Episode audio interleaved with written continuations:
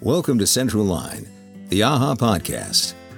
This is the official podcast of the American Animal Hospital Association, dedicated to simplifying the journey towards excellence in veterinary medicine for every member of the veterinary team. Here's your host, Dr. Katie Berlin.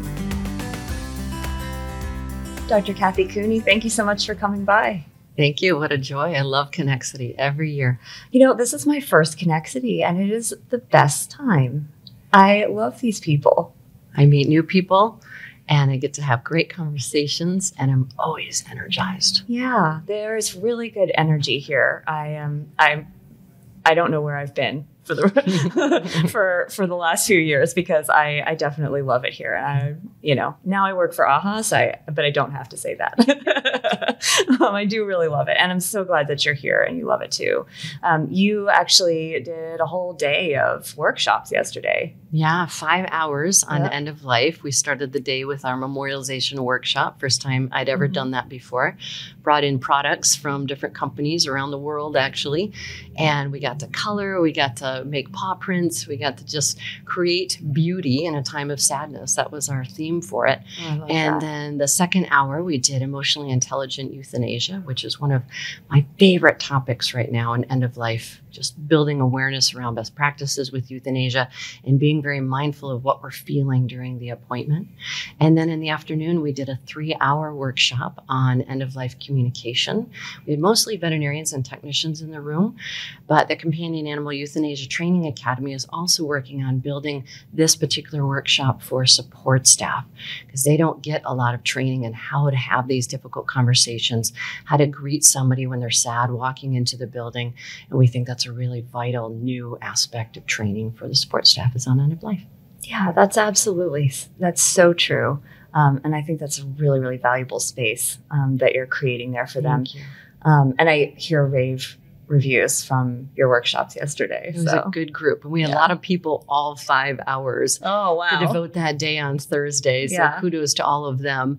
And they were very curious, you know, Mhm. they wanted to know better ways to communicate. They wanted to create that safety uh, so that clients could open up about what they were feeling and what they're going through. So I appreciated that curious spirit, that very generous spirit with the story sharing that they gave. And uh, yeah, it was, it was just a great day. I love that. Mhm. Well, um, we already talked a little bit. I think people are getting an idea. But would you mind, for people who aren't familiar with you, uh, introducing yourself and just letting everyone know what it is you do and what brought you to Connexity? Absolutely. So I'm a veterinarian now, 18 years.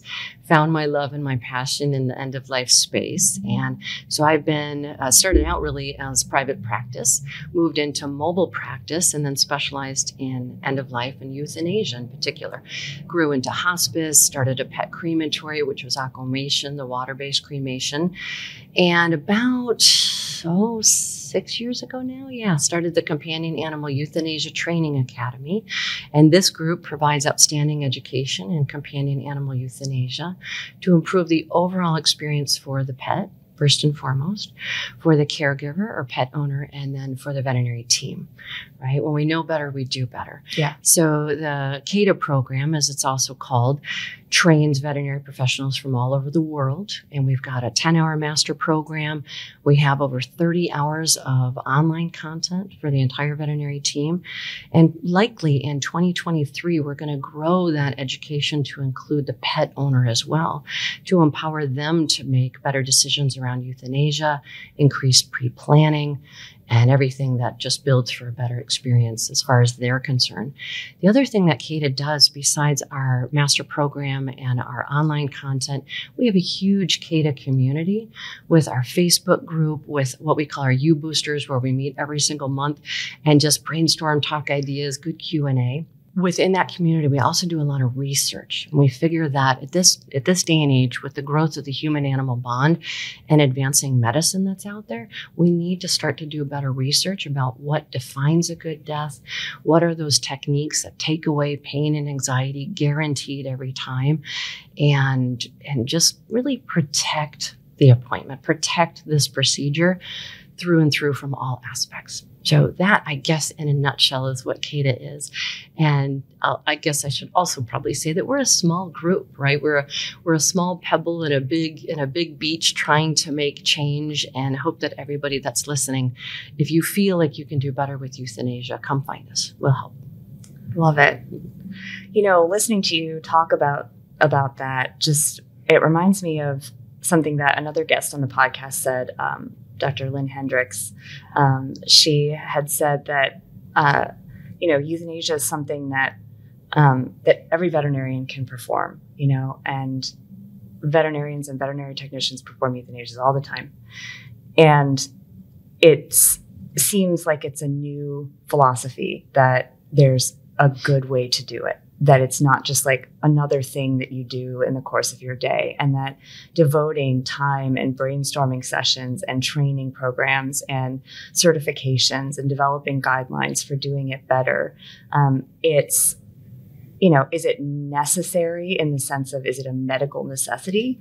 No, because you could get the euthanasia done without that. But I love the focus now that's on all of the other aspects of euthanasia, um, the communication that you had three hours to talk about yesterday, um, making memorials for people to take home, understanding that the entire veterinary team needs to be part of that experience. And it's not just a matter of like ushering clients into the room and then hiding them in there so that no one sees them crying. Right. Um, and it really just takes the experience itself and makes it um, in and of itself something really beautiful. And I do think that euthanasias have been some of the most beautiful appointments and interactions that I've ever had as a vet.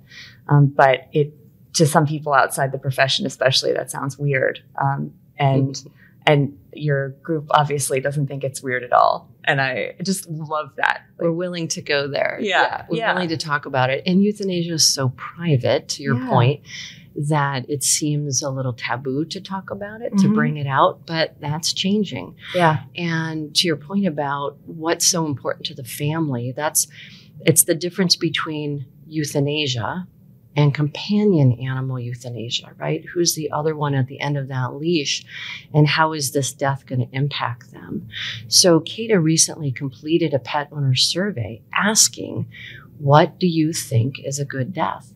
And of the top four, only really a couple of them, two of them, I guess 50%, were method or technique related. The rest was help with them wanting to be there. So I guess I'll just roll through the top four if that's okay. Sure. So, uh, number one was that they wanted to be with their pet all the way through and never be separated. Yeah. Traditionally in vet med, it's common to bring the pet back to the treatment area to place a catheter. And I really appreciate that. In fact, the AVMA said many, many years ago that it's good practice to place an IV catheter. That's really safe. So I appreciate that part of it. But what the owners want is if that IV catheter is going to be placed, it should be done in the room with them. And believe me, that's kind of scary right? Because yeah. now we're doing a bit more of this medical procedure with them, including those preparations. So they want to be together, they don't want to be separated. That was really number one. They don't want then pain and anxiety for their pet. That's really important. And the third one was that they appreciate pre euthanasia sedation. That helps to reduce down that pain and anxiety. So they want their pet sleeping in those final moments. And then the fourth one was assistance with pre planning they want to know what euthanasia is going to be like. They want to know how they can honor that bond and create a bit of a pseudo funeral, which again is the difference between euthanasia and companion animal euthanasia.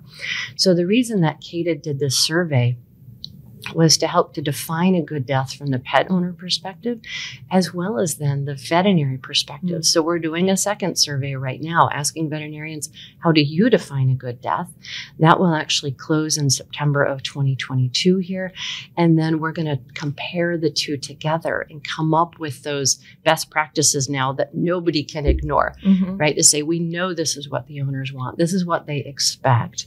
And now veterinarians it's our job to align with that and hopefully, the takeaway is that euthanasia can be a beautiful part of the day. Mm-hmm. We're doing it right. We're doing it for the right reasons, first and foremost. We always want to make sure that euthanasia is warranted, but that euthanasia doesn't have to be something that we navigate away from, shy away from, to say, wow, we've got an opportunity to here, here to make a big difference for this family. We can create a gentle death for this pet, which is first and foremost so important, and use euthanasia as a balm in a maybe busy day and to slow down and to connect at such a deep level. That to me is one of the biggest takeaways of everything that we do right now in vet med and trying to create a better world is to say euthanasia is not going anywhere. Mm. So let's make it the best it possibly can be. So yeah, that I was going to ask you what a better world looks like in vet med too, and and it's one obviously where euthanasia doesn't have to be an, an, experience that people are scared of talking about or that they're scared of performing. Right. That it doesn't have to be a failure of mm-hmm. any sort. It's not necessarily a traditional treatment option, as we say, but it's it is an option that mm-hmm. we have to have these conversations with families and and we can come to a good decision together, a good resolution that this is in everyone's best interest, and then embrace it mm-hmm. and create meaning from it. And things like the way that we memorialize and pay tribute, where we get to sit and share stories and again see that uh, beauty right in front of us, which for a lot of veterinarians, when they're performing euthanasia, they might not have a lot of that backstory, right? Mm-hmm. It might not be that womb to tomb cradle to grave, birth to earth relationship. It might be a non client that we're just meeting for the first time, where we get to sit down, establish that rapport, build that connection, and then be in that world together for 30 minutes, for an hour, hour and a half, whatever that euthanasia is going to be. And and just again find the beauty in it, find the joy. It for me is what's kept me very sustained mm. in vet med yeah. right? It hasn't been a drain. It's been quite the opposite. So fortunately, through groups like CAETA and and the other organizations that I'm a part of, we're definitely spreading that message. Here at AAHA, we're proud of our guidelines, but we know what it's really like to be in practice. We know, for example, that maybe you read the guidelines, but your colleague doesn't, or you read the guidelines, but the doctor you're working with doesn't. Or you might want to present what you learned in the guidelines at a team meeting, but team meetings, am I right? Well, our free implementation toolkits are designed to give your team the tools they need to adapt the guidelines to your unique practice.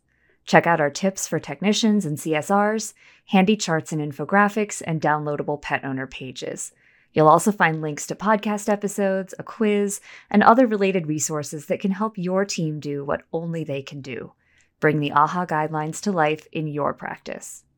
To download our free pain management toolkit supported by Zoetis, go to aaha.org slash pain management and click Toolkit. And be on the lookout for canine vaccination, working dog, and senior care toolkits coming very soon. While you were talking, I was thinking about uh, euthanasias that I've been been in on, you know, and patients that I've known a long time or owners that I knew well, and um, things that I knew about that relationship that made them special. And I remember all of those, you know, because I knew those stories and because those stories were running through my head while I was performing this euthanasia, while we were we were talking before and after, and I absolutely love the idea of sitting for an hour and talking. Um, but obviously in a in a busy clinic setting that's not built into the schedule. Do you see as as we have more and more of these conversations and people realize that euthanasia can be done better and differently do you see us moving to more of a system where most euthanasias that we can plan for are not done in a busy clinic setting or that they have a separate service for that so that those staff members are can can spare that time? What a great question. First of all, veterinarians who love a good story can only be there for so much of the time. Mm-hmm. You know, unless they're a specialist like myself back in the day, and certainly even now at my comfort center in Colorado, where I'm the end all be all. It's just mm-hmm. me, right? And so there are a lot of veterinarians that are listening that might be mobile, that might have an end of life service, you know, completely. And that's the way that they design their euthanasia experience. In a traditional hospital, especially for those that are AAHA accredited and have gone through extra training too, they may have heard about this concept of a euthanasia attendant. It is somebody on the team who can walk the journey with the family from beginning to end, to be that point person, that light in the dark, that light in the grief that a family is going through, that uh, can can yeah very much be a shepherd and a guide where other people in the team can come in and out of that euthanasia experience but not be there for the whole time. Mm-hmm. the reality is that the veterinarian may only be in the room with the family for five to ten minutes just depending. So it might be a csr or other support staff certainly the veterinary uh, nursing team they're the ones who are often present for euthanasia and that's just fine. As long as compassion is that common thread, which is so important for the family, and that the family feels that reassurance and that that bond and the and that connection that everybody agrees that this is the right choice then that's going to be that takeaway message that that family needs so it, it doesn't have to be you know, disjointed, having lots of people moving in and throughout, but that euthanasia attendant can be somebody that can kind of ground the whole thing together. Mm-hmm. And VetMed in general has an opportunity to to reignite a passion for our profession if you will, by delivering that really, really good death. We have a good life with our patients. That's our goal. And then to then deliver that good death puts that perfect little cap on that experience. And that's our remembering self. Mm-hmm. I'm kind of getting off on a tangent here, but that's our remembering self is, you know, we can do everything perfect throughout the life of this patient and then mess up euthanasia, mm-hmm. right? The family will remember that. Yeah. They will forget about all the other wonderful stuff that happened. So we have an opportunity to get it right. We should take that opportunity and leverage the team completely, right? It doesn't have to be an all or nothing for one person. Yeah. Okay, I have one more question for yeah. you. So, well, actually, I have two more questions. so, I have lots of questions, mm-hmm. but I have two more right now. One is with increased involvement of the veterinary team, because I've definitely been in practices where it was almost all me. You know, veterinarian goes in and the technician might help place a catheter, but like, you know, at the end, it's you and the client and the pet. Um, and the veterinarian really bore that burden on their own. Um, with more team members involved, it's more team members seeing what they might feel very affected by. Um, do you see that as being something where if you're introducing more team members into the equation, you also need to provide more support for them um, as far as their emotional well-being for processing after not having to compartmentalize so quickly and go right into the next room and play with the new puppy. You know these things are learned skills i think. And great question. yeah how do you see that working in kind of your your average veterinary team where this might not be the norm yet? Yeah. The average veterinary team is going to have touch points with death throughout their day regularly. Mm-hmm. Yeah. I remember going to a hospital recently and I saw that the deceased pet was brought back to the treatment area, and that's where it was placed in its designated, branded, beautiful cadaver bag and and tagged and identified and placed in the cooler ready for the crematory and i got to thinking that is a death touch point what an mm-hmm. opportunity to maybe shift that to the comfort room right? Mm-hmm. wherever the pet was in its final passing let's go ahead and and kind of contain that in that space. So to your point yeah if we're going to be bringing other people in for that euthanasia experience that is a potential for a little grief burst in a day which can be hard on the staff. My my takeaway or I guess recommendation for that is if we're approaching euthanasia the right way, it's an increased opportunity and chance for again recognizing the beauty of the human animal bond and and seeing death in a positive light mm-hmm. that again it's not a failure so i think it's more about the culture of the team as a whole mm-hmm. and saying what a beautiful soul how can we pay tribute what can we do to talk a little bit about this this animal that has touched our lives and put that positive spin. That is me through and through. What's this positive spin? How yeah. can we create a legacy off this little darling? Yeah. So, but the risk is there if we don't have a culture that views it in that way. So, with that in mind, every team should have a euthanasia team training manual. Mm. That's something that the CAETA program does a lot of, where we where we discuss what our culture is going to be around death, how are we going to view it, how are we going to approach it, how are we going to train in it.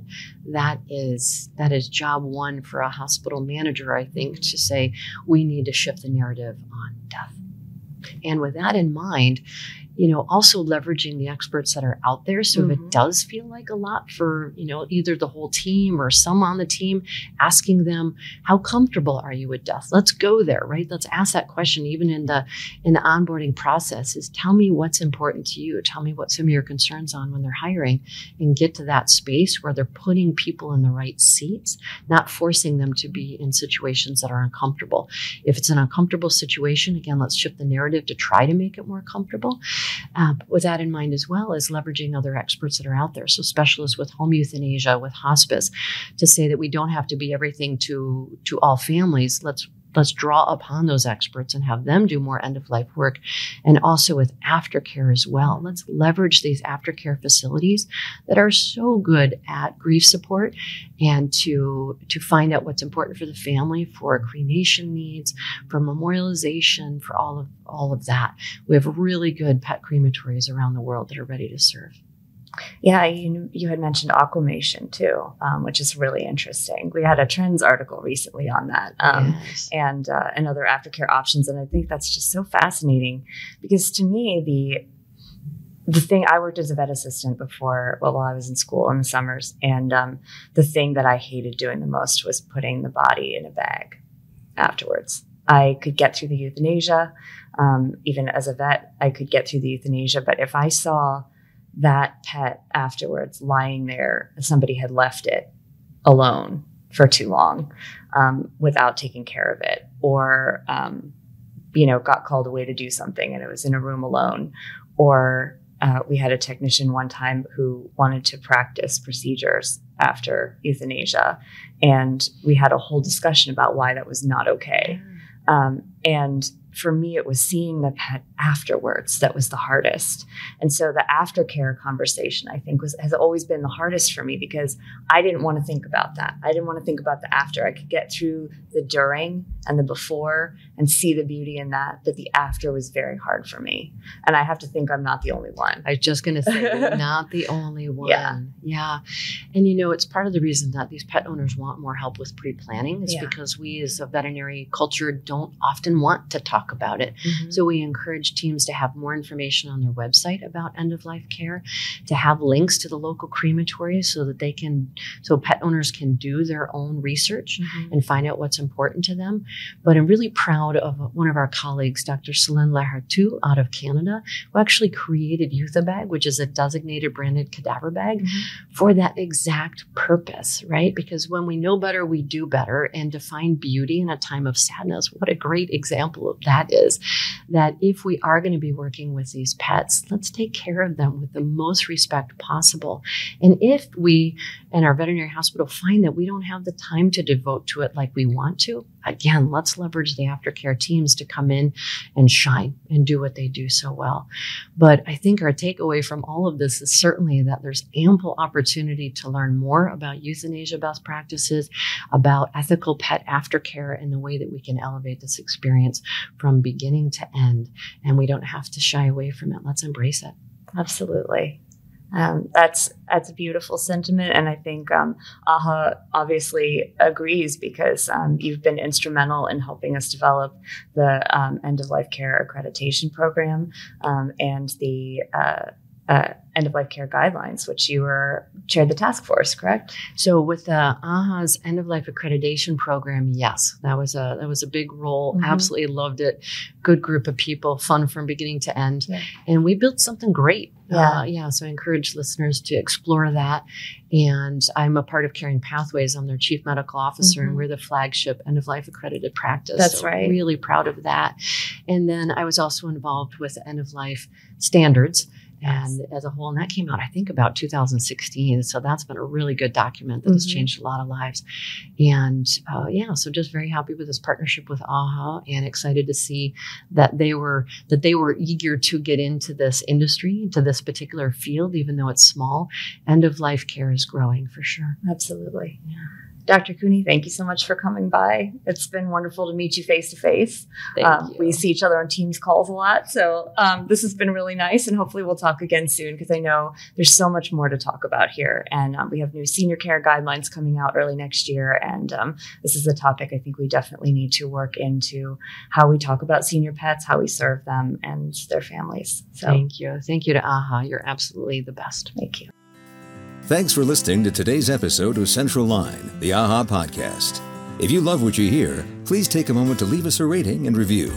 For more resources to help you simplify your journey towards excellence in veterinary medicine, we invite you to visit aaha.org.